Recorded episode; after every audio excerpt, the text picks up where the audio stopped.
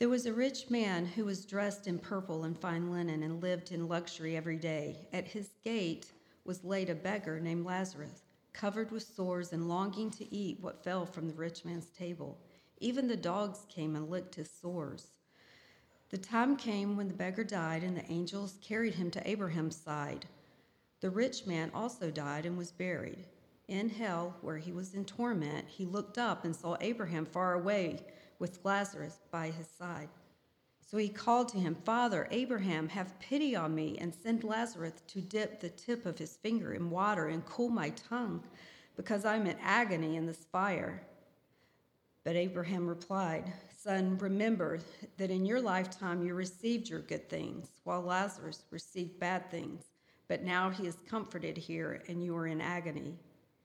He answered, Then I beg you, Father, send Lazarus to my family. And Abraham replied, They, they have Moses and the prophets. Let them listen to them.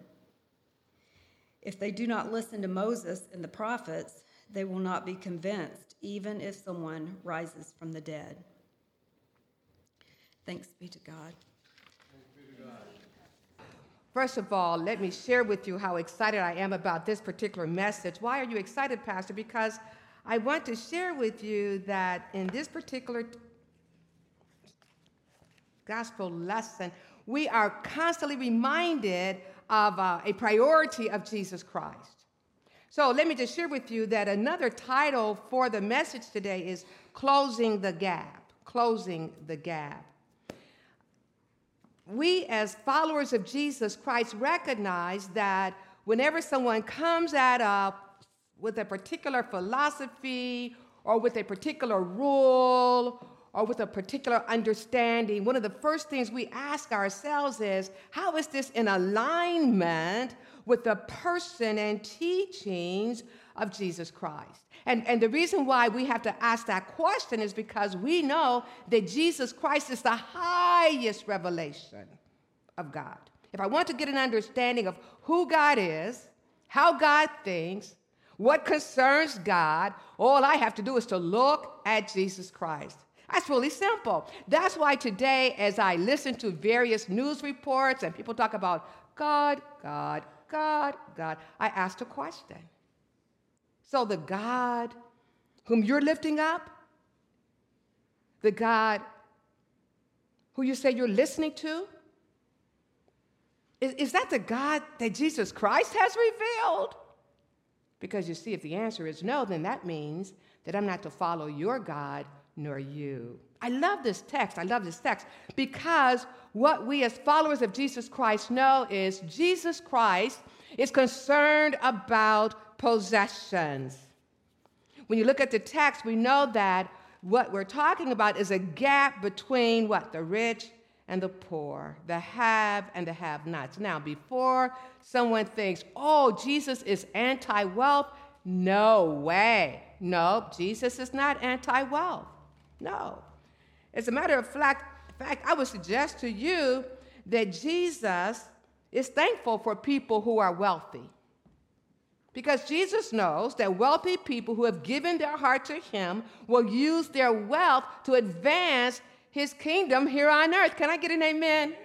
amen. Hey, amen. Yeah, so he, he's not anti wealth. No, no, no, no. What Jesus is against is people who allow the wealth to start possessing them. That is why, that is why, and you've heard me say this before, that is why Jesus talks more about money and possessions than any other topic, including prayer. Let me say that again. Jesus talks more about money and possessions than any other topic because he understands that when the possessions begin to possess us, it is difficult for us to respond as followers of Jesus Christ. Let's look at the lesson. Let's look at the lesson today. So, in our story, what we see is someone who is uh, rich, no doubt about it. Uh, purple is a sign of luxury, royalty. Uh, this man is eating the best foods, and uh, he is really living the life. Now, what would that look like to you to live the life? You can fill in your own definition. I won't ask you to share it with the rest of us. At the same time, there is someone who would be considered marginalized, vulnerable. And yet, what we see as we continue to read this story is that there's a reversal of positions, isn't there? The one who was poor, the one who was suffering here on earth, now finds comfort. Whereas before he experienced affliction, and the one who experienced comfort is now experiencing that affliction. So let me ask you this question What will it take for us to close the gap, the gap between the haves and the have nots, the gaps between the oppressed and those who are not oppressed. What does it take to close the gap? I would suggest to you that this particular uh, text helps us to answer that question. First of all, it's important to see. You see, the rich man never saw Lazarus. I don't know if the rich man left his home and left through his gate, walked through his gate. He never saw Lazarus, although Lazarus was right there, but he never saw him. So if we're going to, if we're going to close the gap between people, individuals, and groups, first of all, we have to see as Jesus sees, and Jesus sees everybody. That's why when you come into worship on a Sunday morning, and I ask you to please not only greet the people who are worshiping with us online, but also greet those who are in the sanctuary, because I want you to see everybody, not just your BFFs who came to church, but also to see the person who may be sitting by himself or herself. Jesus saw everybody. The second thing that we can glean from this text um, if we want to close the gap as followers of Jesus Christ, is we have to connect with others as Jesus connected with others. Jesus connected with everyone. Right now in our society, people are, are being led and encouraged to just hang out with their own. You know, they stay within your own homogeneous group. Stay with the people who think like you and act like you and talk like you.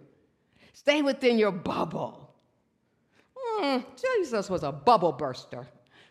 Jesus said, Look, I'm glad that you have your friends, but also step beyond your circle of friends and see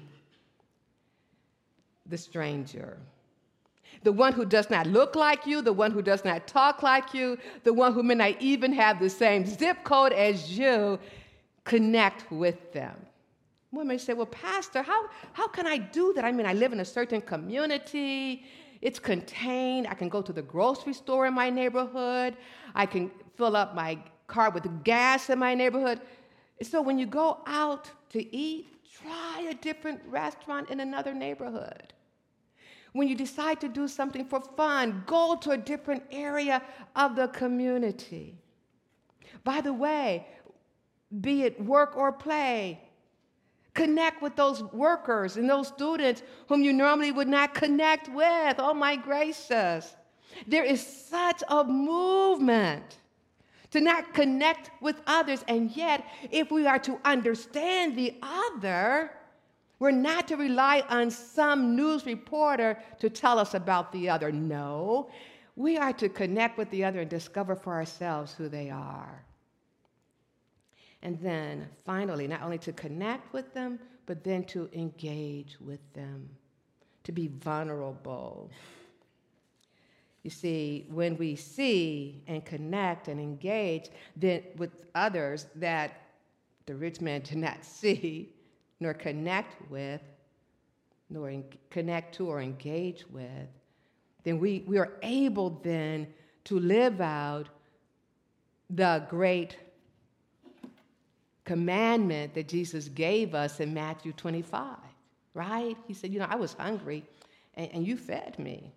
I was sick and you came to see me. See, I can only do that if I see you.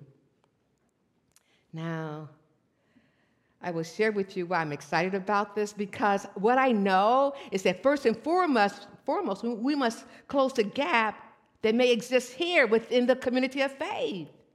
We must take the time to see one another. We must take the time to connect with one another we must take the time to engage with one another. Listen to the stories of your brothers and sisters. And then we will be able to go out beyond this sanctuary, to go out beyond these walls and connect with our neighborhood, our community. Within a one mile radius, there's going to be a slight growth of people in the ages of between the ages of 14 and 25. There will be a growth amongst people who are between the ages of 49 and 54. And what we know in this community within a one mile radius, that there are female head of households that outnumber males head of households what we know, what we know is that there are people within a one mile radius of our community who are looking for someone who will see them, who will connect with them, who will engage with them. First and foremost, we must strengthen our connections with one another. What does that look like, Pastor? Oh, that, that just looks like when you see, speak. When you see someone, speak to them. Ask them, just how are you doing? What does that look like, Pastor? Pray for one another within this community of faith. Because the stronger that we are with our connections with one another, the stronger we'll be able to go out into the community. And I know someone may be thinking, Pastor, I'm just tired. I'm just, I'm just I'm just worn out. I'm just tired. And my response to you is this Beloved, rest.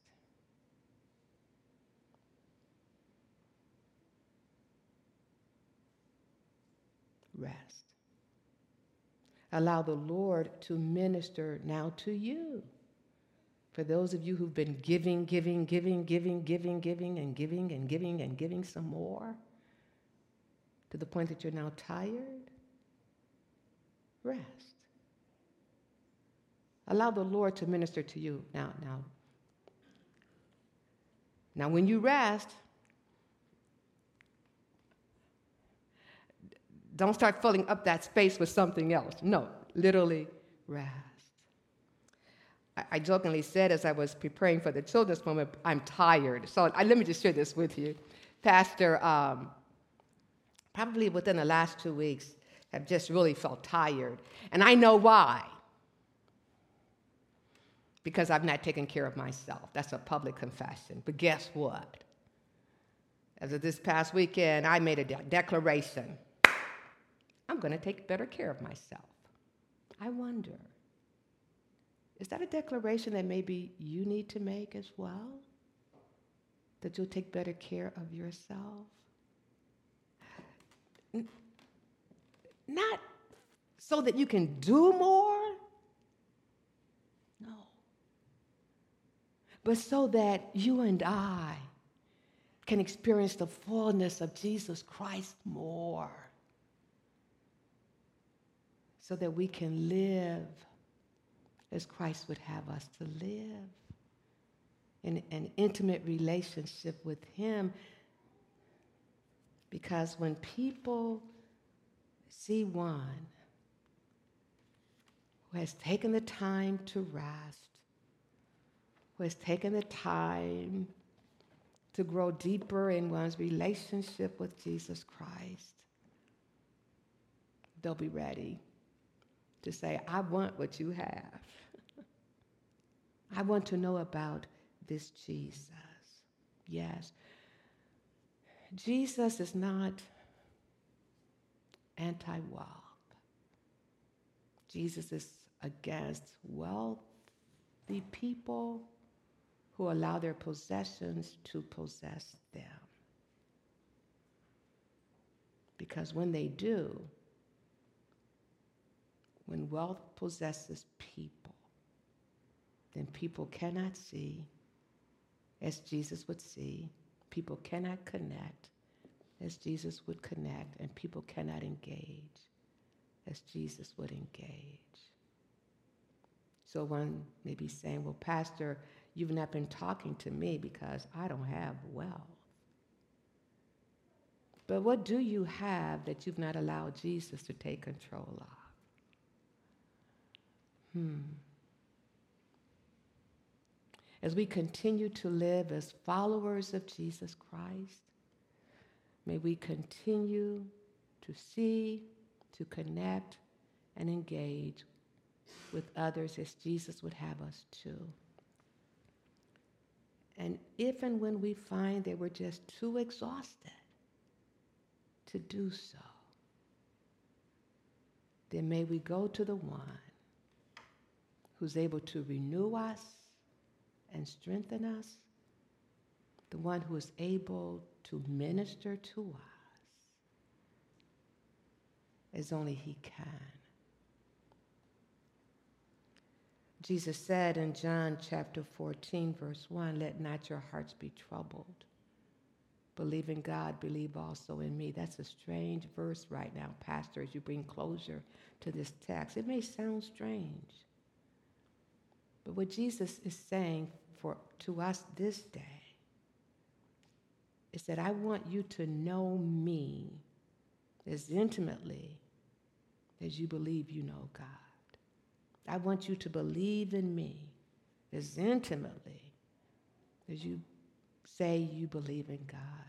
I want you to trust me as intimately as you say you trust God. Loving God, we give you thanks for reminding us what your priorities are. Thank you, Jesus, for letting us know that you do see everyone the poor, the oppressed, the invisible, the marginalized. You see those who are struggling with wealth, trying to figure out how to use it. You see all. Through your Holy Spirit, speak to us.